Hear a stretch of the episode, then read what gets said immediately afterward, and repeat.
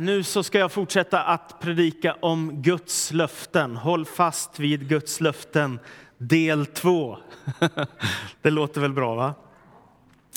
Och om du inte var med när jag inledde den här predikan om Guds löften så finns den att lyssna på vår hemsida. Håll fast vid Guds löften. Annars så finns det sånt här också man kan beställa. CD kallas det för. Kommer ni ihåg såna? Det är sån här, man hade en stereo och så tryckte man på on och sen så tryckte man på open och så la man ner skivan och så close och sen play. Så kommer det ljud ur den där maskinen. Det är nästan ingen som använder såna nu för tiden, men ja, det var bra, du använde det, var bra. Såna finns det också man kan beställa om man vill hänga med. Men det kommer gå bra i alla fall, jag lovar.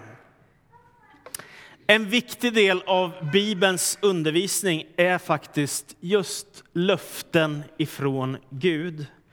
Och det är ett konkret uttryck för Guds kärlek, för Guds omsorg, för Guds kraft, för Guds vilja. Och det som jag tänker som är så fantastiskt, det är ju att inget av de här löftena som finns nedtecknade i Gamla testamentet eller Nya testamentet är glömt utav Gud. Han som är allsmäktig. Utan han vet vad han har sagt. Och om du tänker efter så är det ju faktiskt så att hela din tro bygger på att du litar på Guds löften. Eller hur? Hur kan du veta att du är kristen? Hur kan du veta att du är Guds barn? Hur kan du veta att du är frälst? Jo, genom att du litar på hans ord. Du litar på hans löften. Du öppnar ditt hjärta för Jesus Kristus som din personliga frälsare. Och så läser du i Bibeln att det står att den som tror och blir döpt ska räddas. Och han har lovat Gud att hålla sina löften. Men det är ju en sak att läsa i Bibeln om Guds löften. Och vad Gud kan göra och vad han har gjort i historien. Det är en annan sak att själv uppleva att Guds löften blir fullbordat i ditt liv eller i mitt liv. Det är en jättestor skillnad. Och därför är det så viktigt när man börjar tränga in i den kristna tron och börjar tränga in i Bibelns värld att man inser att här finns någonting som är till för mitt vardagsliv. För mig när jag vandrar genom livet de dagar som jag får utav Gud. Och jag vet att när jag började läsa Bibeln så fick jag en sån djup längtan, särskilt efter den heliga andes kraft. Det var någonting som började ropa i mitt hjärta som en slags inre hunger efter att jag måste få uppleva det som det berättas om och som det beskrivs om i apostlagärningarna. Den här kraften ifrån Gud, det här livet, alla de saker som händer, det vill jag vara med om.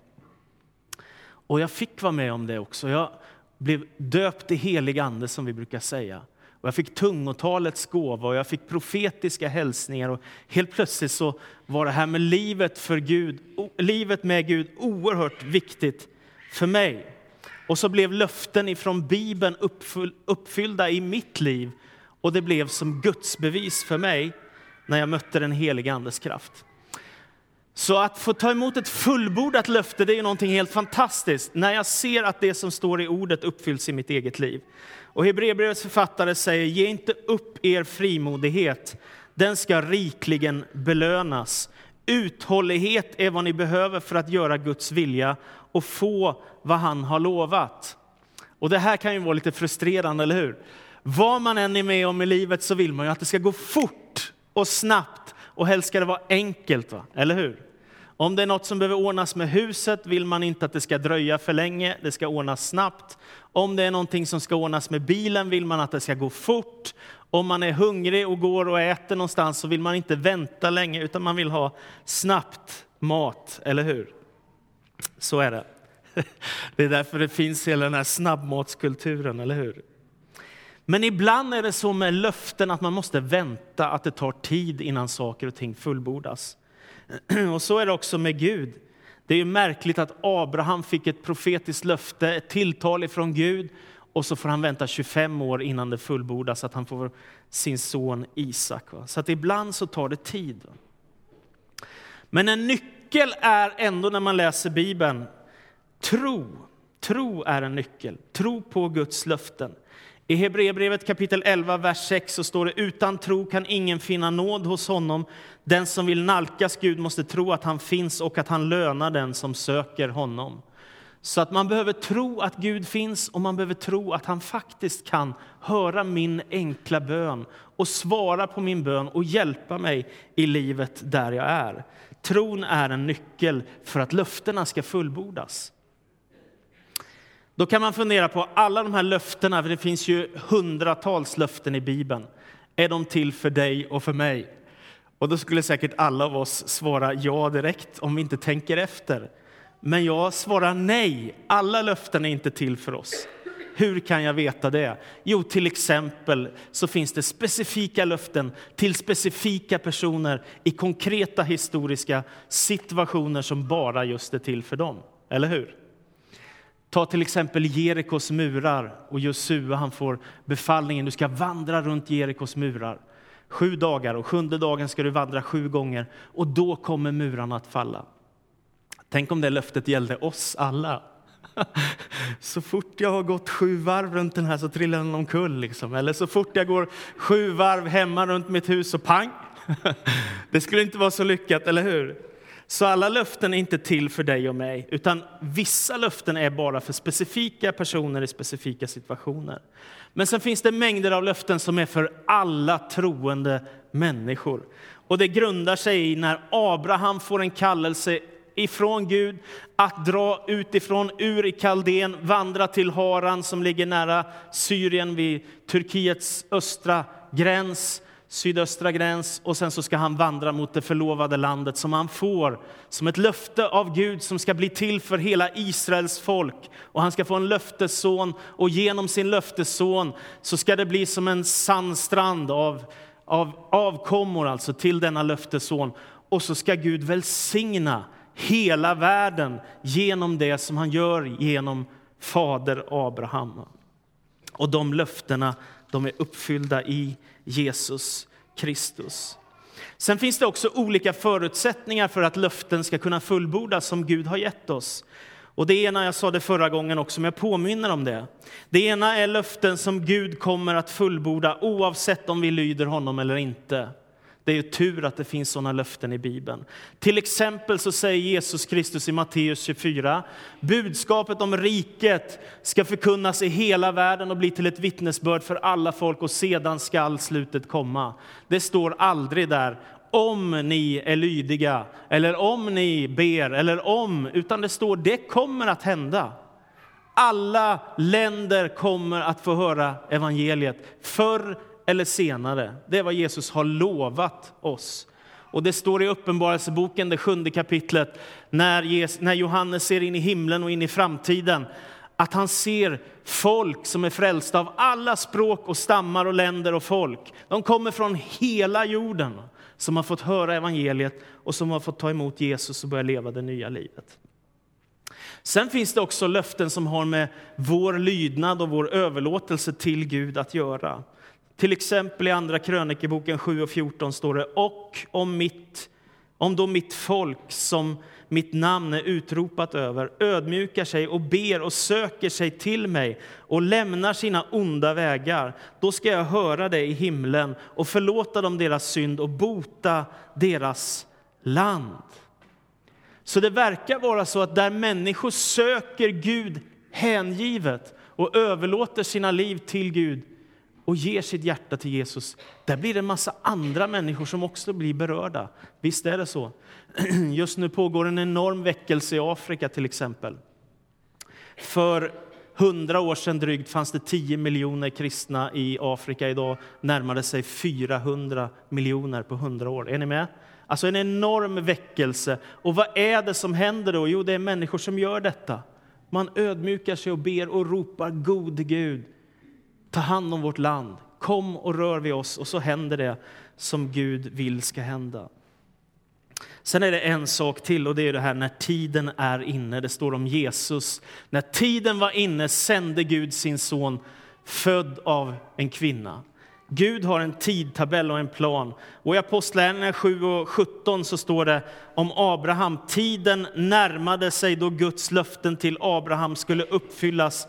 och israeliterna blev ett stort och talrikt folk i Egypten. Det är väl också härligt.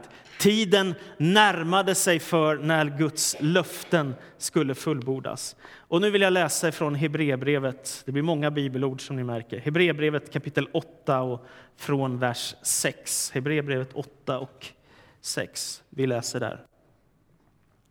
Men nu har Kristus fått ett prästämbete som är vida överlägset, eftersom han förmedlar ett bättre förbund.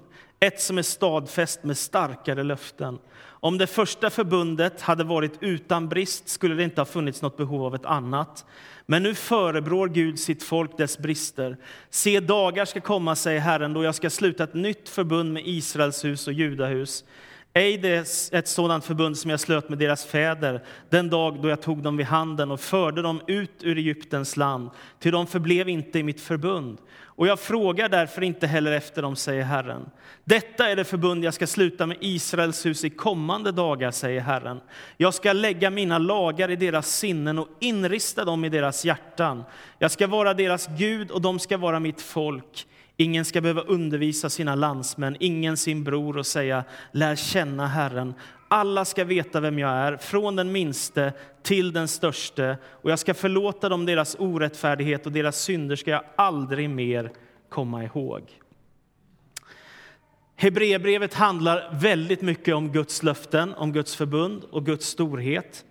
Och det beskriver hur Gud har verkat i historien i konkreta situationer i människor som Kain och Abel, Henok, Noa, Abraham och Sara, Isak, Jakob, Josef, Mose, faraos dotter, Rahab, Gideon, Barak, Simson, Jefta och många, många andra människor som hade med Gud att göra.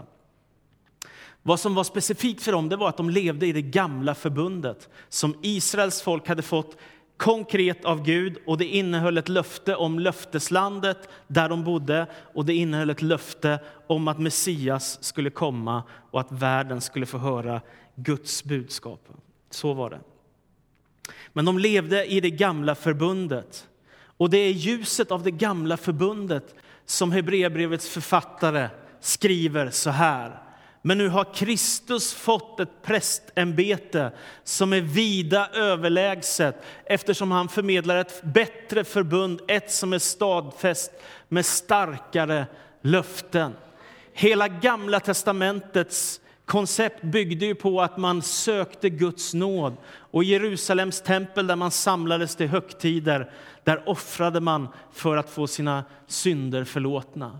Men när Jesus kommer så finns det ett enda offer för alla människor i alla tider och alla nationer. Golgata kors, där han segrar över dödens makt, över djävulens makt, över syndens makt. Och så öppnar han dörren in till paradiset för varje människa som vill ha med Gud att göra. Och det berättas att i templet, i det allra heligaste som fanns längst in i templet, där brast förhänget uppifrån och ända ner, där översteprästen egentligen bara en gång om året fick gå in för att försona folkets synd. Nu är vägen klart öppen, och det finns ett budskap från Gud genom Jesus Kristus att detta är till för alla.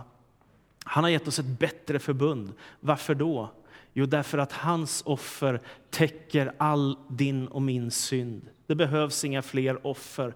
Det han har gjort i ditt ställe räcker för alla tider, för alla misslyckande, för allt som blir fel räcker det. Och det enda som behövs är att du säger, Jesus, förlåt mig, ta hand om mig, fräls mig, hjälp mig.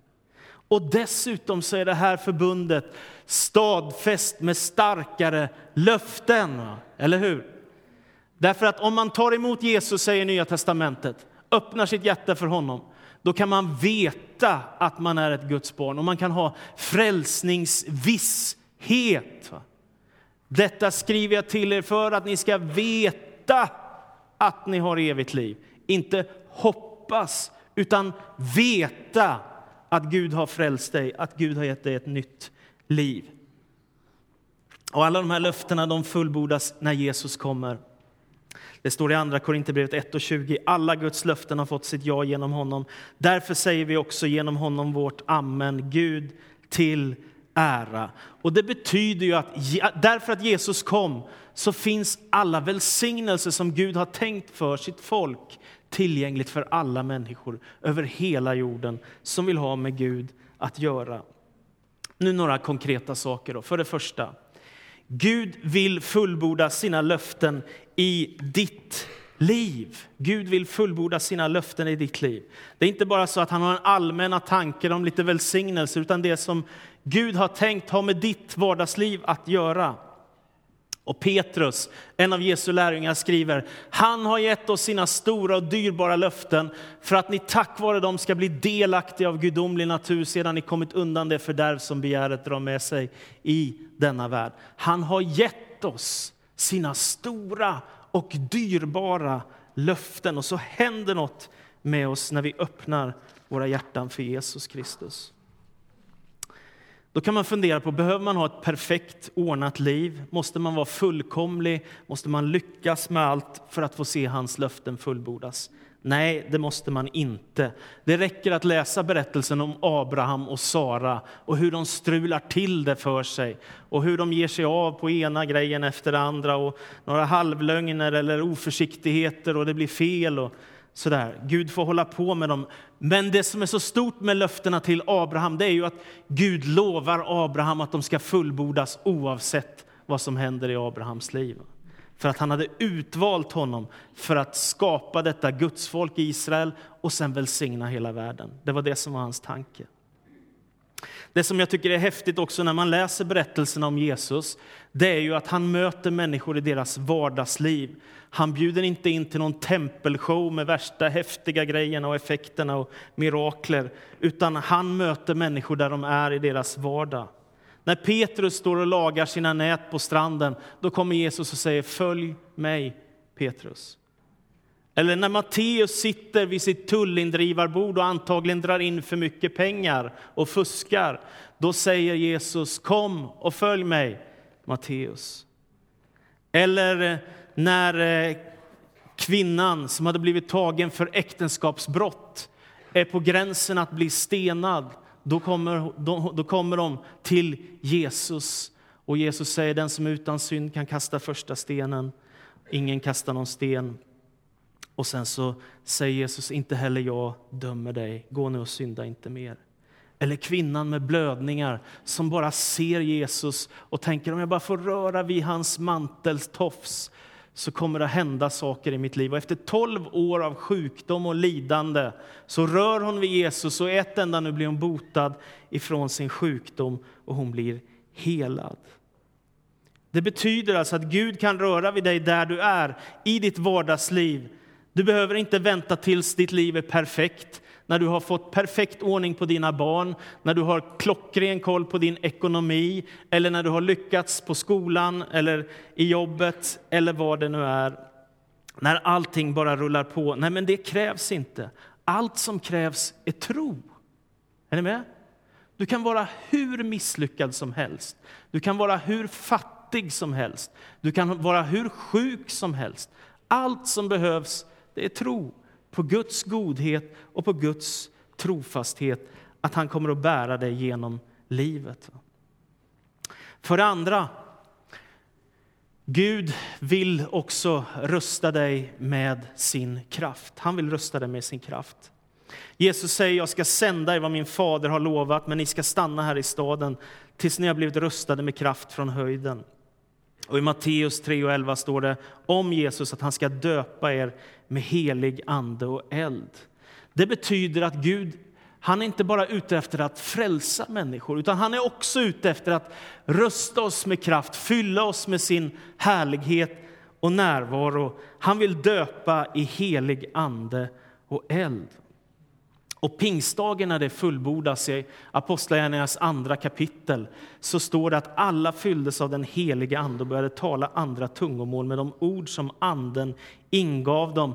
Och så är det en fantastisk händelse i församlingens och kyrkans historia där människor i tusental kommer till tro på Jesus, därför att människor som Petrus, enkla människor som Petrus, har blivit uppfyllda av den heliga andes kraft.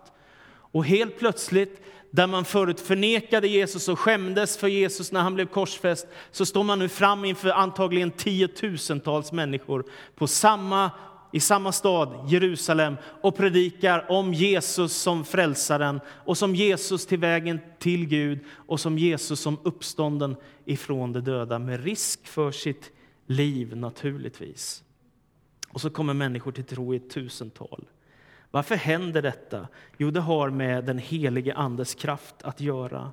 När man läser apostlagärningarna kan man se att människor får tungotalets gåva, ett bönespråk som Gud kan ge oss, som gör att vi kan tala hemligheter med Gud och att vi kommunicerar med honom på ett sätt som inte någon människa kan förstå. Det är du och Gud som talar hemligheter med varandra. Den gåvan kan du söka efter och be om. Man kan se när man läser apostlagärningarna att det talas profetiska ord. Det vill säga att Gud är så god att han uppenbarar sig, talar in i människors liv och låter andra människor få förmedla profetiska hälsningar som har med Guds vilja för konkreta situationer att göra. Man kan också läsa om händelser där människor som är svårt sjuka blir helade och får möta Guds kraft på ett sådant sätt att man blir upprättad. Och när det hände mig, det här som jag berättade i inledningen på predikan, så var det fantastiskt. Det var verkligen ett gudsbevis för mig. Nu har det hänt i mitt lilla liv som står om i apostlagärningarna, berättelsen om att man kan få bli rustad med kraft ifrån Gud. Och jag märkte ju, helt vanlig människa som jag är, att jag blev väldigt frimodig i min tro. Och jag som hade liksom varit så försiktig och så där innan, helt plötsligt så vågade jag berätta för människor lite överallt om vem Jesus Kristus är, för jag hade blivit fylld av Guds kraft och det gjorde stor skillnad i mitt liv. Paulus, han skriver i första Korinthierbrevet 14 vers 1 och 2: sträva efter kärleken, men sök också vinna de andliga gåvorna. Helst gåvan att profetera. Till den som talar med tungor talar inte till människor utan till Gud. Ingen förstår honom. I sin ande talar han hemligheter. Men den som profeterar bygger upp församlingen. Så här är gåvor som man ska söka för församlingens uppbyggnad och för sitt eget liv med Gud. För det tredje: Gud vill ge dig av sin välsignelse och vägledning i livet. I Psaltaren 32, vers 8 står det: jag ska ge dig insikt och lära dig den väg som du ska gå. Jag vill ge dig råd och min blick skall följa dig. Det betyder att Gud har lovat att vara med dig genom dina livsdagar. Dagar när du har det är helt underbart och dagar när det är nattsvart. Det är det som är så fantastiskt med Gud. Han är med oss alla dagar, vandrar vid vår sida, dag efter dag, år efter år. Och för att du ska kunna finna vägledning för ditt liv så behöver du öppna den här boken, Bibeln, och leva i den och lära känna texterna och människorna som har hört Gud tala och som har sett Jesus och som har varit med om under och tecken och fantastiska händelser. Ska du få vägledning behöver du Guds ord i ditt liv. Och ofta står vi inför beslut som inte är enkla, utan beslut som är svåra. Ska jag ta det där jobbet som jag får erbjudande om? Vad gör jag nu när jag har blivit sjuk? Ska jag tacka ja till den där behandlingen eller inte? Hon är väldigt trevlig, ska jag gifta mig eller inte? Är ni med? Det finns massa stora beslut, va? Eller hur ska jag hantera den här ekonomiska krisen jag hamnar i? Hur gör man? Och det kan hända att jag är barnslig. Men jag kommer ihåg när jag var ungdomspastor i Norrtälje och jag hade fått en förfrågan om jag ville bli ungdomspastor i Jönköping i Pingstkyrkan. Och det var ett rätt så stort steg, för det är en av Sveriges största frikyrkor, så jag gissar att det skulle kräva lite mer av mig än vad det hade gjort tidigare. Så jag bad till Gud, och sökte Gud och så tog jag tid för honom och så slog jag upp ett bibelord och så stod det: han drog vidare till nästa stad. Jag kan inte vara 100% säker att det var Gud som gjorde det i mitt liv. Men jag tyckte det var en bekräftelse på det som jag hade i mitt hjärta, att jag faktiskt skulle ta en ny utmaning. Så är det. Gud har också lovat att välsigna oss. Nej, du kan ha kvar den förra. Och det står i Efesierbrevet, det första kapitlet och den tredje versen. Välsignad är vår Herre Jesu Kristi Gud och Fader. Han har välsignat oss med all den himmelska välsignelse som genom Kristus finns i himlen. Och det är det här som är så fantastiskt med evangeliet, att den kraft och det liv som du behöver ifrån Gud finns där. Och det är därför man behöver göra som den här sången säger. Gud, när andra du välsignar, gå inte mig förbi, utan låt mig bönhörd bli. Alltså, får man bönesvar om man aldrig bryr sig om att ropa, längta eller vänta? Ska Gud bara fixa allt i vårt liv? Eller krävs det lite av oss att vi också söker hans välsignelse? Jag tror det. Gud vill visa sin godhet och kärlek, men det kräver också en del av oss. För det fjärde, lär dig att söka Guds rike först och byt inte kurs när du har funnit hans vilja. Jesus säger, sök först hans rike och hans rättfärdighet, så ska ni få allt det andra också. Det är faktiskt ett löfte från Jesus. Om du först söker Guds rike, så ska han också vara med dig, så att han kan välsigna dig och svara på dina böner och hjälpa dig där du är i livet. Han har lovat att frälsa dig, han har lovat att rösta dig med kraft, han har lovat att vägleda dig, han har lovat att välsigna dig. Och därför är det ju så viktigt att du söker hans vilja med ditt liv och vandrar på hans väg. Så försök att söka klarhet i vad är det Gud har tänkt för mitt liv. Vad vill han med just mig? Vad har han tänkt att det är jag ska göra? Vad ska jag fullborda som bara jag kan göra, som ingen annan kan göra? Vad är det Gud vill med mitt liv? Vad har han gett dig för gåvor? Vad har han sagt i ditt liv? Vad har han viskat i ditt öra? Vad är det du brinner för? Vad klappar ditt hjärta för? Vad vill du? Tillbaka till Abraham. Abraham får kallelse, som jag sa, att dra ut ifrån Ur, komma till Haran, vidare till det förlovade landet. Och där är han en tid. Och då är det, vadå? Det är löfteslandet. Det som Gud har sagt att han skulle få. Och så är han där. Men så blir det lite tufft och prövningar kommer i Abrahams liv. Och vad händer då? Jo, då gör han någonting som han antagligen inte borde ha gjort. Han drar vidare till Egypten. Och då har det blivit som en bild för mig, va? Att Gud lovar Israel, bildligt talat, för ditt liv. Men vad gör du om du hamnar i Egypten? Ja, men då är du på fel spår. Är ni med? Och så får Abraham jättestora problem, och farao tar hans fru till sin fru, och det strular till sig och det blir förbannelser och elände. Det vill säga, han är inte på den plats som Gud hade sagt att han skulle vara, utan han är i Egypten. Och då tänker jag, så är det för oss alla när vi väljer bort Guds vilja för vårt liv.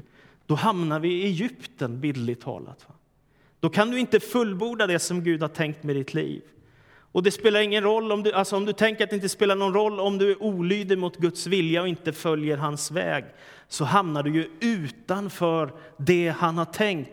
Och så är du i Egypten och får problem för att du inte kan fullborda det som Gud har tänkt. Och jag har bedrövad många gånger i mitt liv sett att människor som har brunnit för Jesus och som har bett till Gud och som har levt kärleksfullt och som har älskat församlingen, helt plötsligt gör någonting helt annat med sitt liv. Det är en sorg för mig varenda gång. Varenda gång jag ser människor vars hjärta bultar för Jesus, och så helt plötsligt så blir livet någonting helt annat. Och i mitt huvud, förlåt, men då är man i Egypten. Man är inte i Israel, man är i Egypten, och man hamnar på fel ställe. Och då säger Jesus, det har jag emot dig att du har övergett din första kärlek. Tänk på varifrån du har fallit och omvänd dig. Och sen lovar han, åt den som segrar ska jag låta äta av livets träd som står i Guds paradis. Och då, om det har blivit fel, om det är tufft, om det har varit jobbigt, så kom ihåg att Gud är barmhärtig. Och det står i första Johannes brev, om vi bekänner våra synder är han trofast och rättfärdig, så att han förlåter oss synderna och renar oss ifrån all orättfärdighet. Gud är verkligen andra chansens Gud. Med honom kan man alltid börja om. För det femte, när du hamnar i prövningar, var noga med att inte fatta ovisa beslut. Jakob skriver: salig är den som håller ut och han prövas. När han har bestått provet ska han få det eviga livets segerkrans som Gud har lovat dem som älskar honom. Speciellt när vägen är svår och prövningarna är många så är det lätt att gå vilse. Jag brukar ha den här bilden framför mig att när prövningar kommer, det är som att det lägger sig dimma framför den. Och man funderar på vart går vägen och hur ska jag ta mig framåt? Och Gud, vad vill du med mitt liv nu? Och så är det bara tät dimma och det är så svårt att se. Och när Abraham inte fick den här sonen som han hade väntat på efter några år, så kommer Sara med dåligt råd. Och så säger hon: du, gå till din tjänstekvinna Hagar så kan ju ni få en son och så kanske Gud kan välsigna så. Och så händer precis det och han är tillsammans med Hagar och så får de Ismael och så blir det massa konflikter och problem i familjen och Sara och Hagar blir ovänner och till sist så hamnar Hagar och hennes lille son ute i öknen och ett lidande och ett elände och då är Gud barmhärtig och förbarmar sig över dem. Alltså det är lätt att fatta ovisa beslut när prövningar och svårigheter möter oss. När livet är tufft så ska man inte fatta snabba beslut. Och när man går igenom svåra tider då ska man inte förhasta sig utan man ska lyssna gärna på många goda rådgivare. Och framförallt söka sig nära Gud. Så när du prövas, kom ihåg att Gud är vid din sida. Och Jesus har sagt att han är med oss alla dagar in till tidens slut. Och till slut så har Gud också lovat oss evigheten med honom. Jesus säger i Johannes 14 och 1-3: känn ingen oro, tro på Gud, tro på mig. I min faders hus finns många rum. Skulle jag annars säga att jag går bort och bereder plats för er? Och om jag nu går bort och bereder plats för er så ska jag också komma tillbaka och hämta er till mig för att också ni ska vara där jag är. Fantastiska löften att se fram emot. Aposteln Paulus skriver i Romarbrevets 8:e kapitel: jag är viss om att varken död eller liv, varken änglar eller andemakter, varken något som finns eller något som kommer, krafter i höjden eller krafter i djupet, eller någonting skall kunna skilja oss från Guds kärlek i Kristus Jesus vår Herre. Och det är därför jag också varje gång jag har en begravning faktiskt har den tron på riktigt att det inte är slut nu, utan det fortsätter i evigheten. Det är därför jag lyfter den här boken och tänker: Gud, det finns någonting mer än den här sträckan på 50, 70, 90 år eller vad vi nu får. Det finns någonting större. Gud har förberett en hel evighet för dig och mig. Därför är det en sån lycka att leva med Jesus. Och det står om himlen som avslutning, att där finns ingen sorg, där finns ingen klagan, där finns ingen smärta. Där finns inga förbannelser. En dag så ska vi se Gud ansikte mot ansikte. Och så ska vi förstå att Jesus Kristus är Herre på riktigt. Jesus Kristus är Herre. Och det står att alla knän ska böjas och alla tungor bekänna: Jesus är Herre. Han som har gett oss löftena, han är trofast. Herre Jesus Kristus, och tackar dig för att du vill välsigna oss, Herre. Du vet hur mycket kamp och prövningar som vi möter, Herre. Sjukdom, Herre. Arbetslöshet, svårigheter i relationer och äktenskap. Kamp med barnuppfostran, Herre. Tuffa tider, Herre, när vi tänkte precis att allt ska bli perfekt. Så blir det prövningar, Herre. Men tack för att du har lovat att vara med oss alla dagar, Jesus. Och du har lovat att rösta oss med kraft. Du har lovat att frälsa oss. Du har lovat att vägleda oss. Du har lovat att välsigna oss. Du har lovat att vandra vid vår sida, Herre. Du har lovat att vara oss trogen när vi prövningarna kommer. Och du har förberett en evighet för oss. Jag tackar dig för det, Jesus. Och så ber jag att du ska verka med din heliga andes kraft, Herre. Tack för att vi får tro. Att när vi tar steg i tro och ber trons bön, så kan du verka med helande och med upprättelse, med läkedom, med helig ande. Ja, det är min bön, Gud, att du skulle göra det idag. Den här vanliga söndags eftermiddagen i Karlstad, Herre. Att du kan verka med helig ande och kraft. Amen. Amen.